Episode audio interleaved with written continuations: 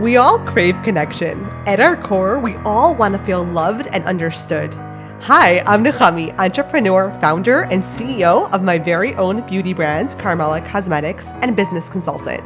This is We Are Women Beauty Redefined, a podcast where women speak their truth and celebrate their victories. This podcast features different women whose names you probably recognize. You've seen them, been following them, and might even think that they've always had it together. Listen in to hear the women you know and love share their journeys with self acceptance and self love, discovering their unique beauty and confidence in a society that for so long has focused on exemplifying a specific beauty standard. It's a place where we'll learn about each other and ourselves, dive into important issues that affect us, discover all that we have in common, and make some memories. So pour yourself a glass of red and get comfortable. Every night is ladies' night on We Are Women Beauty Redefined.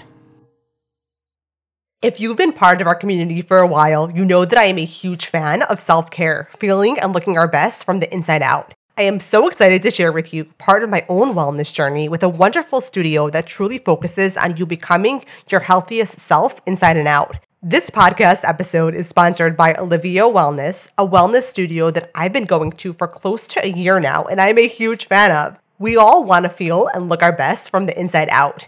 That means glowing skin, a healthy immune system, increased energy, and less bloating and inflammation. Alivio Wellness is a wellness studio located in Herald Square in Hoboken, New Jersey, dedicated to detoxification and self care with services in colon hydrotherapy and lymphatic drainage. Colon hydrotherapy is used to eliminate toxins, leading to a healthier body and reduced inflammation from the inside out paired with Alivio's signature 60 minute lymphatic drainage massage, and you're in for a relaxing day of detoxing. You deserve to feel your best. Visit aliviowellness.co. That's A L I V I O W E L L N E S S dot C O and use code Karmela10 for $10 off an individual service. I am so excited for tonight's interview featuring Hala Taha. She is the host of Young and Profiting Podcast, the CEO of YAP Media, and she happens to be one of the biggest influencers on LinkedIn. We actually met um, during it was a Zoom phone call, and she offered me some really great advice and some questions I had regarding business. And I could sense right away that Hala was one of those people who was not afraid to share her knowledge, her success, help other women, and it was just a beautiful thing to experience. When I asked her to come on the show, Hala agreed right away. She responded to my DM immediately. And I am so excited for you to hear her story, her flow of her entrepreneurial journey and successes, which, as you'll hear, were paved with rejections and struggles along the way.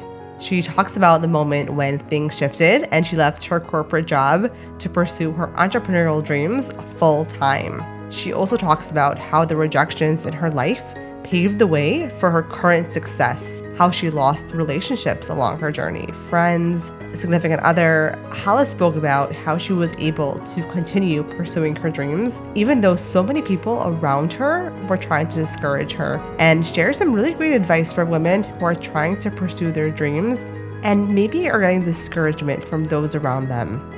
We spoke about how it's important to celebrate your careers and accomplishments as women, even when it's not necessarily about getting married and having babies.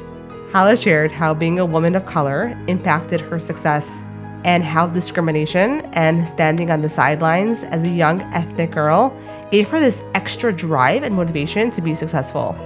I was so impressed with the way that Hala spoke about the idea of competition and how she literally helps her competition outgrow her sometimes. I just can't wait for you to hear this episode. I know that you're going to learn a lot and be inspired.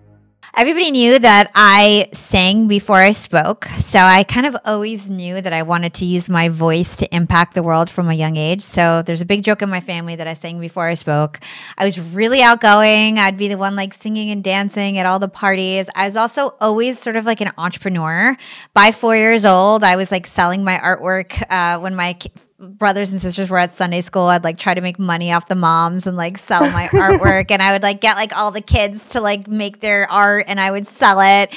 And I was always like having some scheme to make money. So like people were having lemonade stands. I would like one up them and have like slushy stands and like sell bracelets at the park and like all this stuff. And so I was always making money from a young age. And actually, I've been working since I was 13 and I'm Arabic and all my family are doctors and my parents hated that I wanted to work. And I used to like beg them to allow me to like work at the mall and like do stuff like that because I wanted cool clothes and I wanted my independence. And so I've been working since I was 13, always very hardworking. Not like the smartest person in the world. I wasn't like this like straight A like book nerd at all. In fact, I did terrible in my undergrad. I was pretty much a party girl. Uh, I did get a 4.0 in college in my MBA though when I was trying to redeem myself. But basically, I love to work hard. I love to sing act. Um, I was pretty into sports. When 9 11 happened, I didn't get a lot of opportunities. That happened to me in high school. And I tended to get rejected a lot. I didn't make any sports teams. I had the best voice in school. They didn't allow me in the talent show, actually. So, like, I went through a period of four years where I was very stagnant, and partially because of what was going on in the world. Uh, but it gave me thick skin. I don't regret any of it because by the time I got into college, I was not afraid of rejection and I got everything that I went after. And I got an internship really early on at a radio station, Hot 97, and that kind of kicked off my whole career and, and how I got to where I am today. Wow, wow. Yeah, it makes total sense. By the way, when I read about you that you started your career in radio, I'm like, oh, of course you did. Of course, you know. but you you you spoke about uh, well, you you speak about um, you know that kind of shift to tremendous success that your career took. Could you talk a little bit about that shift and then kind of how your relationships evolved during that time period? Yeah, 100%. So basically, I started Young and Profiting podcast as a side hustle while working in corporate. Before that, I was in entertainment. So, like I said, I interned for free at a radio station for three years, Hot 97, in college. I actually dropped out of school to do this internship. Then I went back to school, finished school, and I started a blog called the Sorority of Hip Hop. Became one of the biggest blogs in the world. We ran like all the parties in the city, had all these connections from Hot 97 and all the DJs, and I'd host events. I had online radio shows on the side. We hosted concerts, and we had this huge blog. And we were the Sorority of Hip Hop. I was the president, and we almost got a show on MTV twice. Okay, wow. MTV pulled the plug. They filmed us all summer. I was literally going to be the next Snooki. I was going to be the next, it was right after Jersey Shore ended, and I was going to have the next big show on MTV. Last minute, after filming us all summer, they pulled the plug. They actually caused a lot of friction between me and the girls, and the whole sorority fell apart. I shut it down, and I thought, that's it. I did you know, Hot 97 for three years. They fired me. Then I did this vlog. It took off. I was like, like famous in New York and tri-state area. MTV dropped me. I obviously am not cut out for this. Maybe my parents were right. I should have just been a doctor. Let me just like go back to school, get a regular job, be normal. And for four years, I lost my way. I just gave up and I just thought I was just going to be normal. Now, I did great in corporate. I was an entrepreneur at the company. I had so much different skills. I had no institutional knowledge. So I learned from the internet and I was really tech savvy, really great on social, podcasts, all those kind of like innovative things. At the time, like nobody really knew how to do social and like I knew all about it. And so I was like the most tech savvy person at Hewlett Packard, which was my first corporate job. And I got promoted every like six months and I just kept getting promoted and promoted and promoted. And I started making my first six figures, and it was the first time that I ever made any money. And I actually started corporate really late. I started corporate. I was probably I was I got my MBA at the same time. I started corporate at like 28 years old, and so I was worried that I was going to be so behind everyone. But I like was like j- doing leaps above everyone because I had no institutional knowledge and was just getting promoted left and right.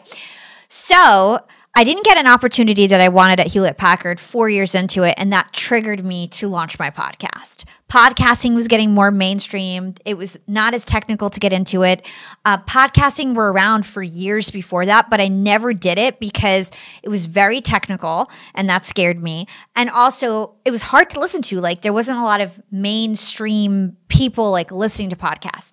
By 2018, more people were into podcasts and I saw saw it as a big opportunity. I was like, well, I have audio exp- production experience. I used to work at the radio station. I was even doing interviews at Hewlett Packard. I was like interviewing the CEO and the CMO for like internal events.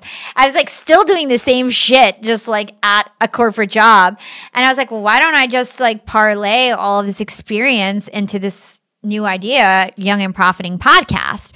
And again, it stemmed from like not getting an, an opportunity. And so I just focused on it. I started it as a side hustle. I was very scared of taking anything full time. I thought that it was never going to make money. I thought that it was just a hobby, that I was just giving back to the world, being of service. And it was magnetic from the start. Like I did a great job. My episode one and two and three, I'm really proud of them. And by episode two, I had my first volunteer. By episode eight, I had 10 volunteers in a Slack channel. And so I grew my team really fast. And it was fans that would reach out to me on LinkedIn, which is where I started my personal brand and to promote my show. And I'm one of the biggest influencers on that platform now. And it was just fans who reached out who wanted to help. And so I started, you know, growing my show. I started scaling it with the team. I got big guests from the start because I had a great story and a lot of potential and people believed in me. And so I just kept growing it, growing my LinkedIn. Um, and then two years into it, uh, my dad actually got COVID. And I found myself working at Disney streaming services at the time and having to move back to my parents' house to take care of them because they got COVID. Little did I know that I'd be there for three months, um, you know, because I got COVID and we were one of the first families impacted in New Jersey. All my friends were scared to see me. My boyfriend was scared to see me. And so I didn't see anyone for three months. Disney sent everybody to work from home, so there was no commute. And I found myself with all this time. I was had a corporate job, I had a podcast, but I had no friends because it was COVID and nobody want and I had COVID and like at one point nobody everybody was scared of me. My boyfriend didn't even want to see me. And so I was like, all right, I'm going to start a company because people would come on my show and they'd always ask me the same thing. They'd be like, Hala, who does your marketing? How did you blow up on LinkedIn? How did you grow this podcast? How are you doing this? And I was like, I have a volunteer team of interns and, and just like fans that help me. And I just teach them what to do. And then one lady, Heather Monahan, like didn't take no for an answer because I would always just say no, like I'm happy with my job, like kind of leave me alone. And Heather Monahan just kept at it. She's this huge influencer on LinkedIn. And she's like, Hala, like, you have to do my videos. Like, I'm not going to leave you alone. So she was my first client. And I'm really transparent about money because I feel like, especially as like an ethnic woman, I want women to know like you can make money as an entrepreneur and like things are possible. And so Heather was my first client. I obviously started small. She was like my guinea pig. And I charged her $800 a month to do her LinkedIn. My next client was $30,000 a month and I took over all his LinkedIn, all his Instagram, all his podcast. And then everything just took off. Um, I ended up doing my side hustle for eight months and deciding to quit my job. Now, you asked me a question like, you know, it was like not that easy. And it wasn't because my ex boyfriend, who I was with for almost 12 years at the time, he was very against me starting a company. He's an entrepreneur himself, but he was so infatuated with me being an executive at Disney. Like he thought that was like the sexiest thing and he like was just in love with the fact that I was like this corporate girl and he couldn't see me in any other way. And he just wanted me to have my hobby podcast and my corporate job and he did not want me to be an entrepreneur. And so he actually like really was was very mean to me about it and I ended up having to move out of our house and I lived with my mom's house for like almost 9 months and I just built my focus on my company. I started my company. I ended up quitting my job very soon after to take Yap full time and everything took off and i'm so happy I, I made that decision and i just you know focused on myself my company my career uh, delayed gratification for a while and just hustled. Wow, wow. That's incredible. And such a shame that your boyfriend was infatuated with this idea of who he wants you to be instead of appreciating who you wanted to be, you know? I, I know. And sometimes I think he regrets it now, you know, but the damage was done. for sure, for sure. Yeah. Was that, by the way, was he the only one? Because you wrote about friends. Oh, yeah. And then I also had, you know, some troubles with my friends throughout this come up. So it's really difficult. You know, like I'm I'm trying to be like that like 1% of person, right? I'm getting like really successful. I have a team of 60. I'm like in my early 30s still. And the type of success that I'm having is like what people experience, I feel like, when they're like 50 years old, right? And I'm having it really early and it's causing friction with a lot of my relationships. And especially at that pivotal point because people thought it was cute when it was just like a small podcast. But like once like my Instagram started growing and I started going viral on LinkedIn, it's like my friends just started to like pull back. And I felt a lot of jealousy and I felt like a lot of people, um, like there was a pivotal point where I remember my friends were like, Why are you doing this podcast? Is it because your boyfriend hasn't married you? I remember them telling me oh, that. Oh are like are, you're only doing this because you're bored and he hasn't married you yet. And I was like, guys, you've known me forever. I used to work at a radio station. I used to be the president of the sorority of hip hop. Like, what are you talking about? like, this is so me. Like, how are you not seeing it that this is my destiny, you know? And so like, and it's and it's because honestly, they were insecure themselves. Like they're they're letting their they're mad because they didn't go take a risk. And all and they used to tell me too, like, aren't you too old to start a podcast? Like, didn't you already try this and it failed? Like, you already got rejected from Hot 97. You got rejected from MTV. And so, like, you know, I just decided to part ways from people who didn't believe in me. And I just really focused on creating a new circle of people, my business partners, my other friends who were supportive, who did believe in me, who gave me good energy, who didn't try to make me feel small. And I moved away from all the people who tried to make me feel small. And unfortunately, the people who loved me the most and who I was closest with wanted me to be small because I, it was intimidating for me to be bigger.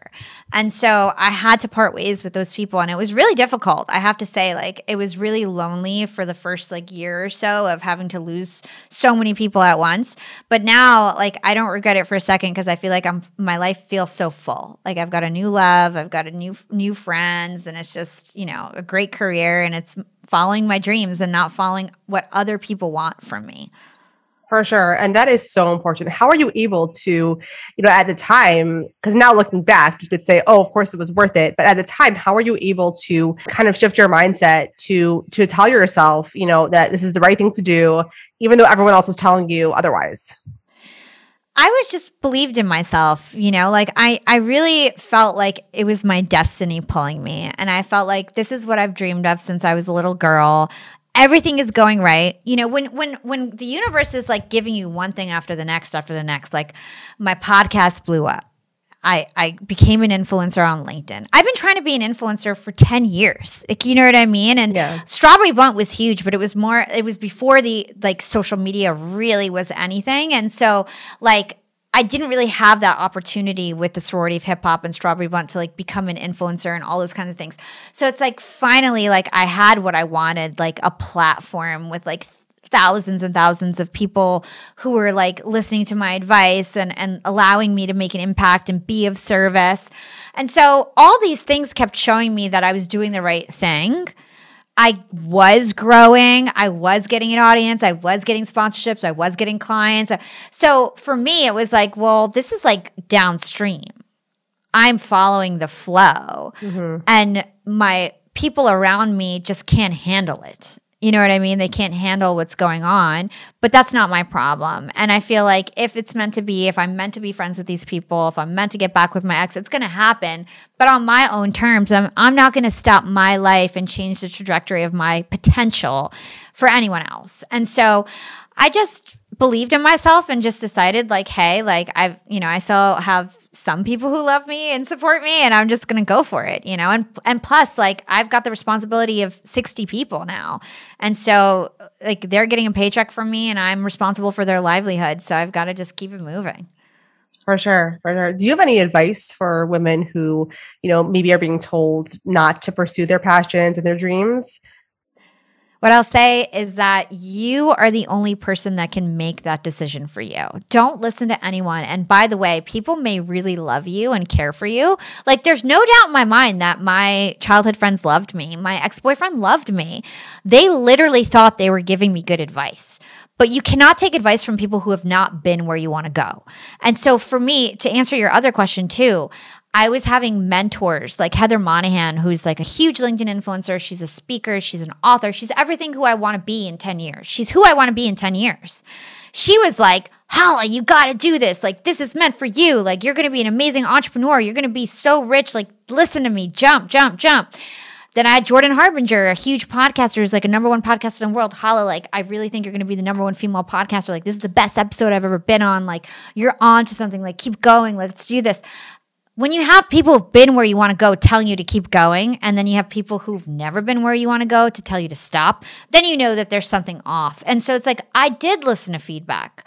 I didn't just like ignore all the feedback. I did listen to feedback, but I, I tried to only listen to feedback that was relevant based on their experience. So if you're, you know, a housewife, why do you have the right to tell me that I can't be an entrepreneur or that like I can't have a number one podcast? Like, what do you know about that? You don't.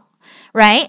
And so, that's like you know and then i also just realized that some people are just jealous. Like if you like i got on the cover of podcast magazine and my friends didn't even share it. It's like i like achieved some like pivotal milestone in my life and nobody celebrated it. Like a lot of my close friends didn't celebrate it. And that ticked me off to be like well if people aren't going to support me in like my most like pivotal moments but then they expect me to be at every baby shower every every kid's birthday every this or that I hate that crap. I feel like women should be celebrated for their careers and their families. And I feel like for me, that was a big disconnect. And I was like, I just need to move on. For sure. Yeah. Yeah. Right. And that's a whole nother discussion, really, um, about women being celebrated for their careers as well. Because, you know, we have this uh, pressure, especially, I'm sure you felt this too, coming from the an Arabic background, right? I, I come from a Jewish background, so we kind of are similar in, in you know in those ways in regards to marriage and family, and really, I mean, America in general is kind of heading in that direction. That that pressure and that um, when you're married, you're on a, in a higher level of success, and it's just it's it's just not not the case, you know. 100%. I mean, marriage doesn't mean anything. Anybody can get married. And I'm not saying marriage is bad. And I feel like everyone's goals, it's it's your goal. Everyone is allowed to have their dreams. Some people dream of being a wife, having a family, whatever. I dream of being a wife and having a family. That's definitely going to happen for me too. But you're allowed to have outside dreams. Right. You're allowed to be a powerful woman. You're allowed to be a rich woman. You're allowed to be a rich minority woman, a rich, powerful minority woman.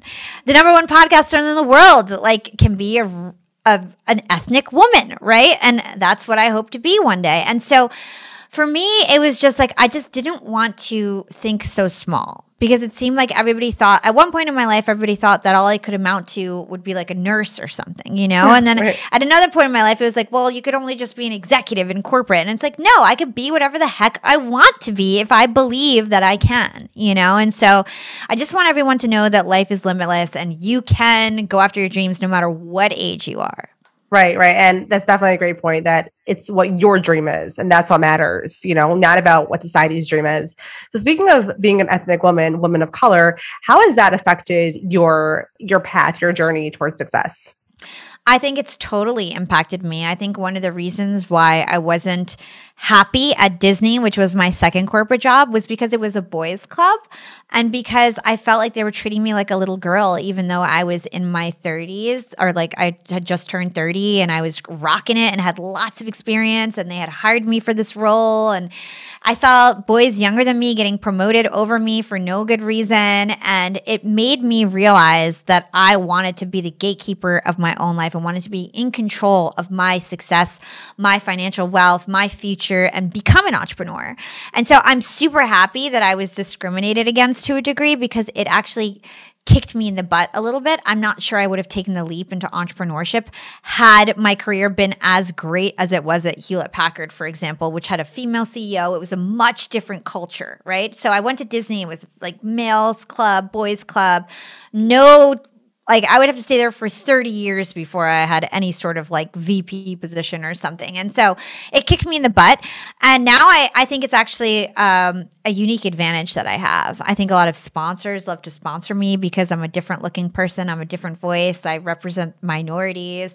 I feel like I can relate to guests in a different way. I think I stand out more in terms of even the guests that come on my show. They're like, wow, like you're much different looking than everybody else who interviews me. And I just love being a role model. I love being that for other women because I feel like no matter if you're Jewish, Arabic, Spanish, I feel like when you see me on the mic and you see me rising in this space, I hope that it inspires other people that, to think that they could do it too. Oh, for sure. I'm sure it does. It inspired me when I saw you. I was like, oh wow, cool, woman of color. Yeah, yeah. no, and and you're beautiful and and you're and you're intelligent, you know, and that's um that's so and that that's inspiring to see, you know, a woman who's who's a strong woman, but also a feminine woman. Yeah. Now, speaking of which, how would you say that you combine your feminine energy with being, you know, w- with that powerful strength of yours as well? I think I have my therapist told me I have very masculine energy, but I feel like I feel like I look really feminine. My mentor Heather Monahan is like this too. Like I have really masculine energy. So this is really funny because I I've I've been learning more about it. And like masculine energy is like pushing for things. And I'm I'm very much like that. Like if I I'll make something happen. Feminine energy is allowing things to happen but I'm very much a person who makes things happen and like who like will like push things forward and like just make sure no matter what I'll take the action to do it. But I've been trying to channel more of my feminine energy and just trying to like receive and things like that. But at the end of the day, I don't care. I'll have masculine energy if it means I'm going to crush in this industry. I mean like it is what it is. I feel like that's also why I stand out. And by the way, most of my listeners are male. I actually have like 70% male listenership and that makes me really unique too because most female podcasters only have a female audience. For some reason, I'm able to connect with males really well too. That's so interesting. Yeah. Wow. Yeah, yeah. But I, I also love that you still have that feminine, I'm gonna say intuition, you know, and that that energy about you that's like the softness that's relatable to other women. It's not there's no intimidation factor that you find with people who are super masculine. You know what I mean? Yeah, 100%. I feel like I I pair the masculinity with like bubbly and like really girly. You know what I mean? Like I'm really girly, bubbly, and then somehow have this like Napoleon syndrome, kind of like I'm really petite too. So like my friends always say like you're like a little Napoleon. You're always wanting to lead, and yeah, that's so funny. Yeah, yeah. No, I can. I mean, I can't see that, but I I, I could see that. Um, but yeah, that's so funny. Yeah. So as as a woman of color, you know, growing up in the U.S., have you ever felt um like you were maybe a little invisible? I know you spoke a little bit about it in regards to being, you know, your your work in Disney, but um, how about in life in general? Um, I have felt discriminated, especially for my name. So like I actually look pretty like ambiguous, right? Like you're like you could think I'm Spanish or yeah. Argentinian or like whatever it is. And so in like real life, like if I was working at the mall or like people just met me. Nobody's like discriminating against me because like I don't have an accent. I look like really American or Spanish or whatever. I'm not threatening, right? But my name is Hala Taha. And so it was always really hard to like get an internship or get a job or I'd always have to like put my picture on something just to make sure that nobody would discriminate against me. And so actually like getting my first few jobs was really difficult. And part of it I believe was from my name. And also like being Arabic, I'm Palestinian, which is like you know like there's like lots of for a while like i remember growing up and people would come up to me when i was a little girl and they'd i'd be they'd be like oh what'd you do this summer? And i'd be like oh i went to palestine visited my family like and they'd be like there's no such thing as palestine. And i'd be like uh okay like you're just trying to erase my history okay. And so it was just like really weird things like that growing up. Um, and then 9-11 happened and i was definitely discriminated with that, I think I briefly mentioned that. I, I have a really good singing voice. I actually wanted to be a singer for most of my life. And there was a period of time where I went from being the lead in all the plays to not even being allowed to be in the talent show. And that's when you know that it's discrimination because it's like, I clearly had the talent. You guys were p- picking me for all the parts before. And then now all of a sudden, like, I'm never allowed to do anything. And so I didn't get make the sports teams in high school. I didn't get on the talent show. But again, it's all part of my journey. It's all, I'm so thankful because it made me who I am today. I'm so good at dealing with rejection. I, I, it's like no skin off my back. If anything, all the, everything that I've done that's made me successful has come on the heels of rejection my whole life now. And so I'm super thankful for the journey. And um, I'm, I'm happy that I'm able to be this role model for other ethnic women. Wow, I love that. And you know, you just brought up something that that I want to like kind of talk about a little bit because you brought it up. The idea of you know i come from i'm an orthodox jewish woman and you come from a palestinian background. And something that i try to focus on within my brand is that idea of connection and about pure love for each other even regardless of where you come from.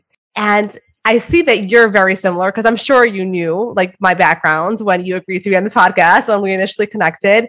So my question to you is how do you think that you know we can make the world a better place and a place that people respect each other no matter where they come from especially women especially women you know? I love this question.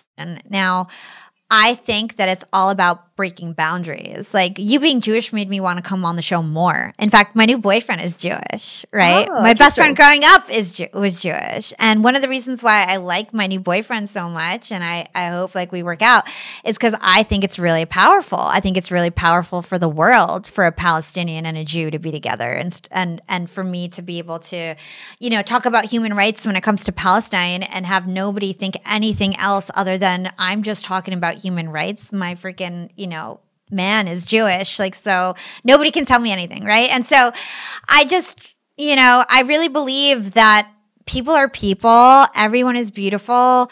Religion is great, but it's, you know, it's it's it's just what we use to have order in the world. We take it so seriously and I just feel like it's silly, you know, to take it that seriously and to not treat humans fairly. And so, I guess what I'm trying to say is the closer that people of different cultures and ethnicities can be, and the friendships that are made, and the love that is made, that is what's going to change the world. Nothing is going to change until there's no boundaries and there's no weirdness of that.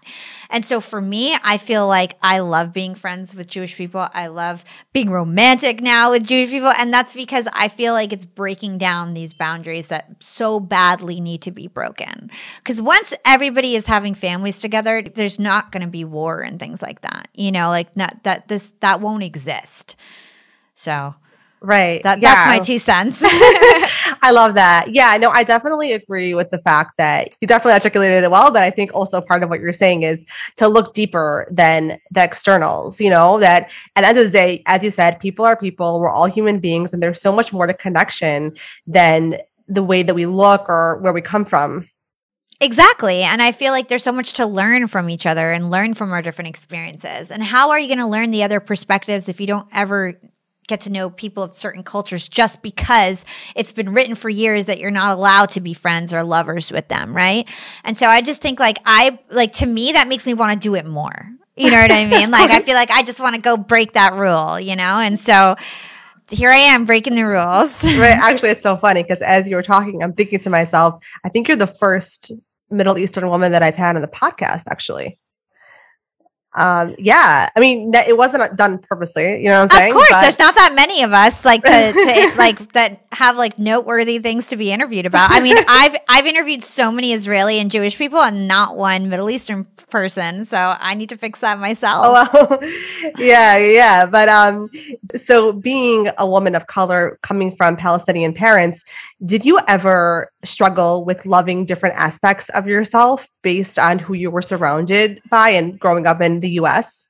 Oh my gosh, that is a really good question. I felt very lost you know? So having immigrant parents is difficult in itself. Like they're trying to hold on to a culture sometimes stronger than like even people who are over there. Like a lot of the arabic people and middle eastern people who came to america like tried to be like more religious more strict than they were even like overseas because they just wanted to keep their culture right? And so i remember like always being me. I've always been this like free, bubbly, like love to dress however I want. My dad was really cool with it, not necessarily my mom. Like I would date and like just like I was like sort of like a party girl and I was ostracized by the community. Like nobody's parents wanted me to hang out with them. I was like the bad girl in the Arabic community. 100% I was like labeled the bad girl. And in the American community, I was in a very white, affluent school, lots of Jewish kids, like lots of Christian kids. and I was too like Arabic for them. And I got I fit in decently, but like when 9/11 happened, I told you already, like I kind of like lost my way. And so for a period of time, especially in high school, like I didn't fit in with the Arabs. I was like a bad girl. I didn't fit in with the American kids because I was Arabic and I felt like I didn't fit in anywhere.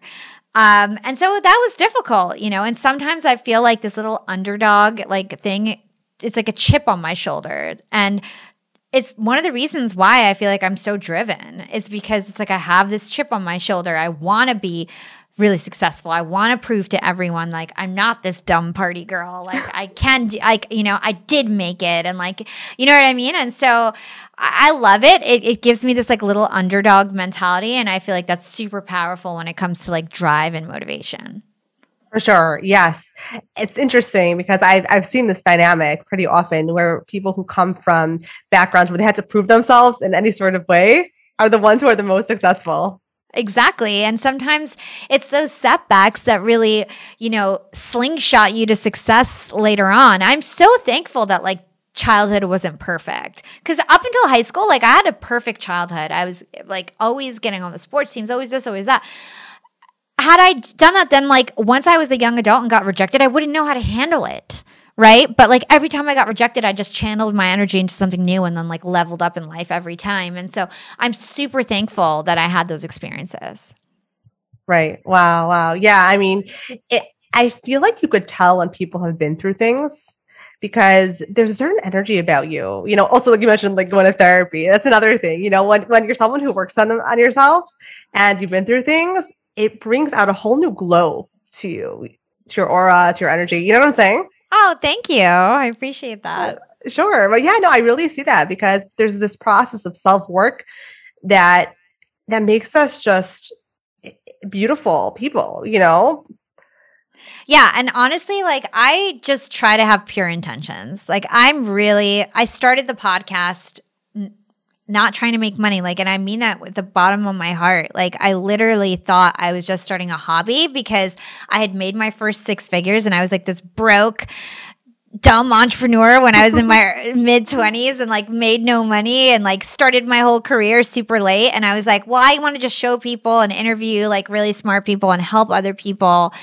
And then it just like turned into some whole other thing. But it started with really pure intentions. And so I feel like anytime you just approach the world with a service mindset of like wanting to help other people, and to this day, me and you hopped on a call the other day. What did it turn into? Me just giving you advice for yes. free. Yes, that was so nice. Yeah. You know what I mean? And it's like I could charge $500 an hour, but it's like if I'm on the phone with somebody and like I know the answer, I'm going to tell you. You know what I mean? Like I'm very transparent with my information. And I just feel like when you have that value service mindset, you get it back tenfold from the universe. And so I just love to help other people.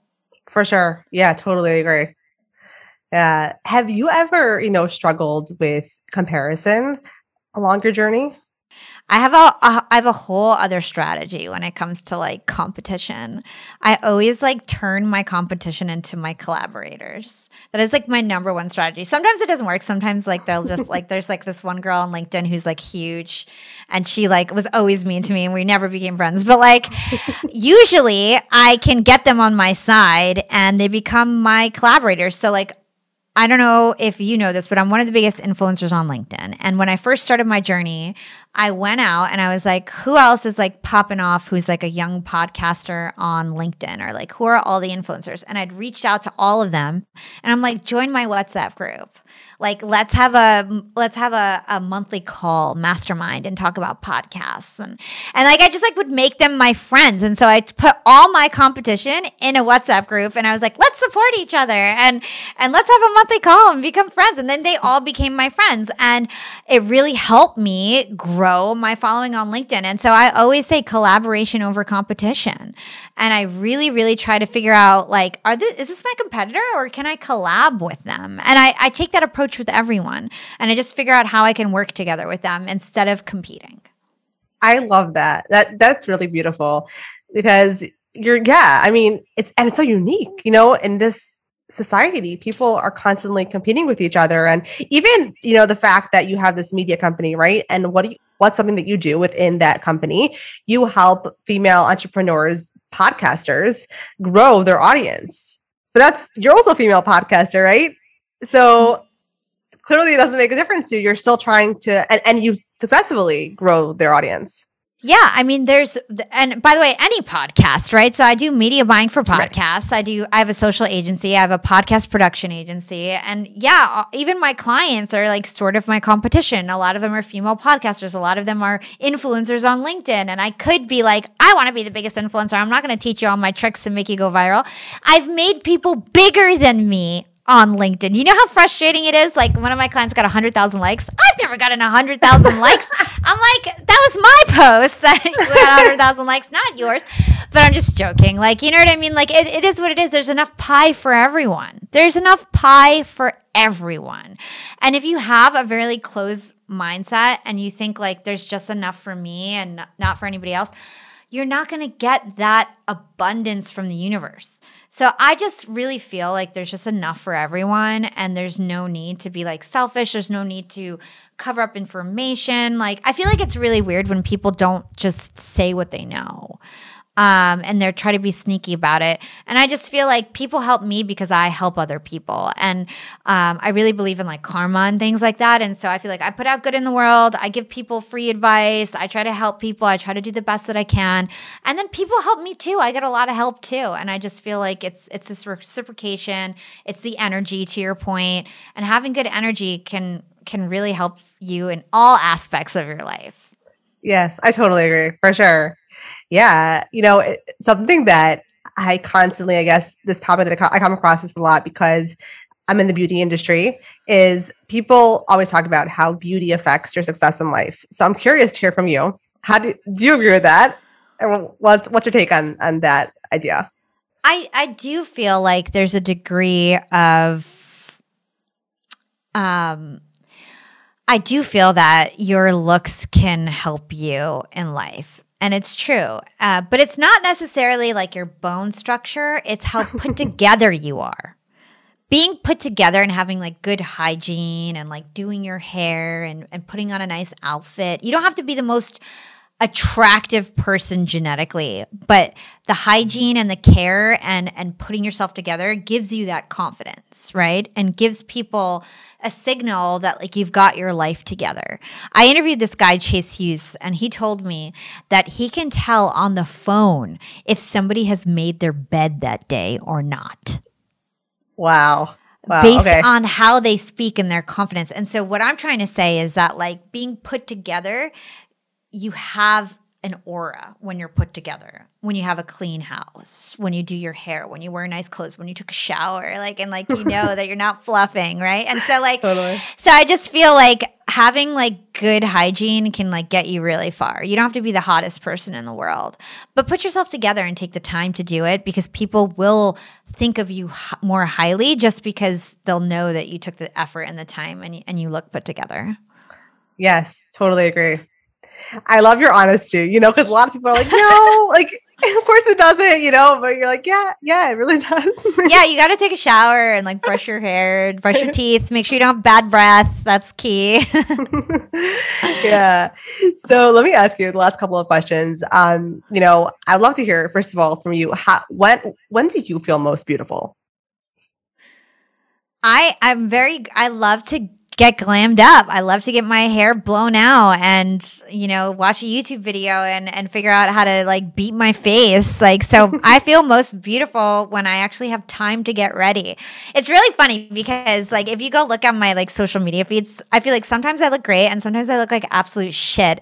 And it's because I have no time. And sometimes I'll be studying up until like 10 minutes before my interview and I'm like, fuck, I should probably put on some makeup before this show. and like, you know, sometimes I get my makeup done and sometimes I don't have time for it. And so it just depends. Um, but I feel most beautiful when I have ample time to get ready, when I'm able to like give myself a nice blowout, do really beautiful makeup, wear nice clothes, get my nails done. I love being a girly girl, get my eyelashes done. I do it all. Love that. Yeah, yeah, totally. I'm the same way. Yeah, you know, it's just it's so true by the way. It's like the way you look makes you impacts the way you feel and then the way, you know, it just it's it's definitely so important. But um okay, so um let me ask you if you had one message to give over to the next generation of women, what would it be? What I would say is that don't let the gatekeepers in your life preventing you from following your dreams. So I got rejected from Hot 97, and that was a gatekeeper who didn't give me a job. I got rejected from MTV, and it was like a producer who didn't, you know, give the green light for the show. I, you know, got rejected from Disney in, to a degree because they like, you know, was a manager who was looking over me for promotions and things like that. And all the big successes in my life was when I took control and I started my own thing and I, you know, didn't take no for an answer and I didn't let my friends or my lover or anyone tell me that I couldn't do what I wanted to do and I just took that leap of faith and I took control over my destiny. So I want you guys to think about the gatekeepers in your life and I want you to realize that you are your own gatekeeper. We live in the age of the internet where you can learn anything. You can start a business literally tomorrow if you wanted to. And not everybody should be an entrepreneur, but if you find yourself wanting more, you have a passion that you wish you could spend time, just start a side hustle. Start it, do it, get started, take control over your life. Yes, totally. That's really great advice. And where can people find you if they want to learn more about you? Thank you so much. Well, I would highly encourage everyone to go listen to Young and Profiting podcast. You can find it on Apple, Castbox, Spotify, wherever you listen to the show. Subscribe. I recently interviewed Wim Hof, Ed Mylett, Deepak Chopra. We've had some amazing episodes. I do so much research. It's great content. We unpack wisdom from the brightest minds in the world, and I give it my all. So I think you guys are going to love that show. Again, it's called Young and Profiting. You can find it on all the podcast players. You can also find me on Instagram at Yap with Hala or LinkedIn. You can search for my name. It's Hala Taha. Love it. Thank you so much, Hala, for joining me today. Thank you so much. That's all for tonight. Thanks so much for listening. Connect with us on Instagram, Facebook, and TikTok at Karmela Cosmetics. That's Karmela with a K. And on our website, karmelacosmetics.com. If there's a woman in your life whose story needs to be heard, send me a message to let me know who she is and why she means so much to you. If you enjoyed this episode, please leave us a review. We'd love to hear from you. We'd love to know your thoughts. We want you to feel heard.